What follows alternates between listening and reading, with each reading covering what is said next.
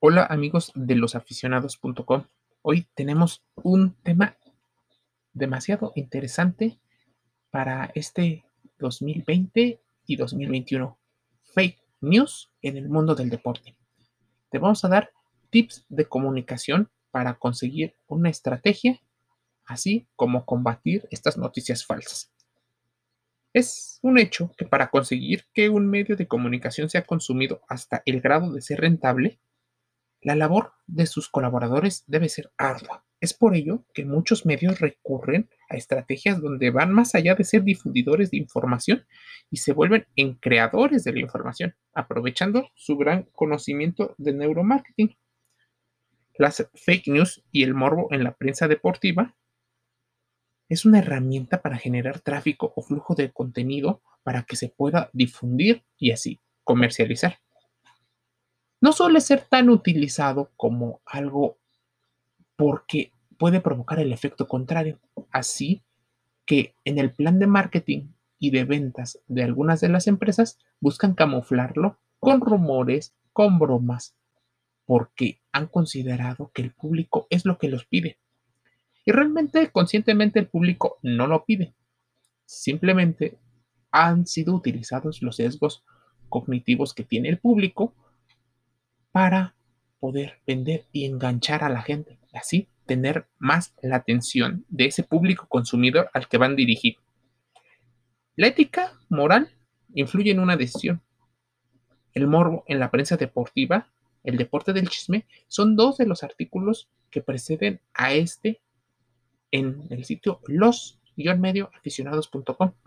Leerlo te dará un panorama más amplio de lo que estamos hablando con respecto a la estrategia de las fake news.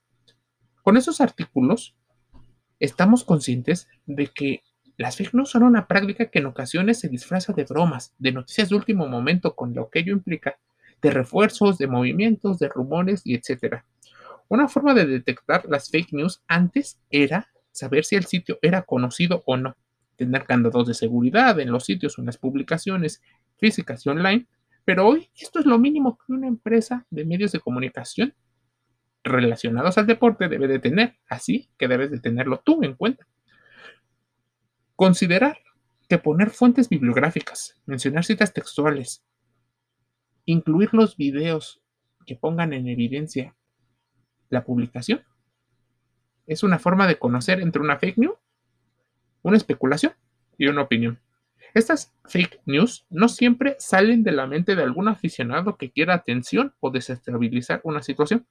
En ocasiones son un termómetro de polémica que utilizan las empresas para atraer público a toda costa. Pues bien dice el dicho, que hablen mal, al fin es publicidad.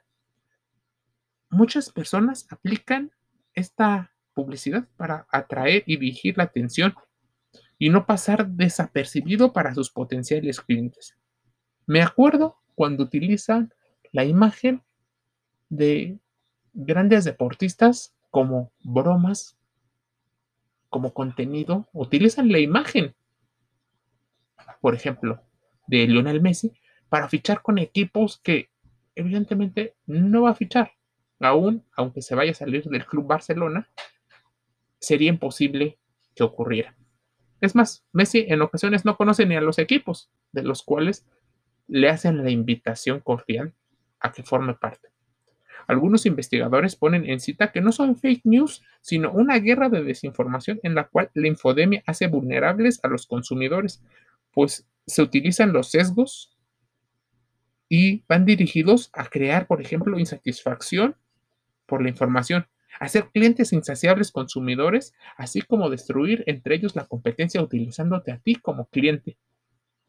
La saturación de las fake news llena las redes sociales. Es por ello que muchas empresas y sus respectivos community managers tienen protocolos de aclaración para evitar estos vacíos de información que suelen ser aprovechados para crear rumores, falsas noticias y manipulación de la información, como verdades a medias, por ejemplo. Es por ello que te recomendamos tres tips en los-medioaficionados.com para que combatas o utilices la fake news.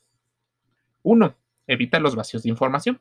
Les encanta a las personas. Es por ello que si sale una información, es importante que la aclares, por más pequeña que sea.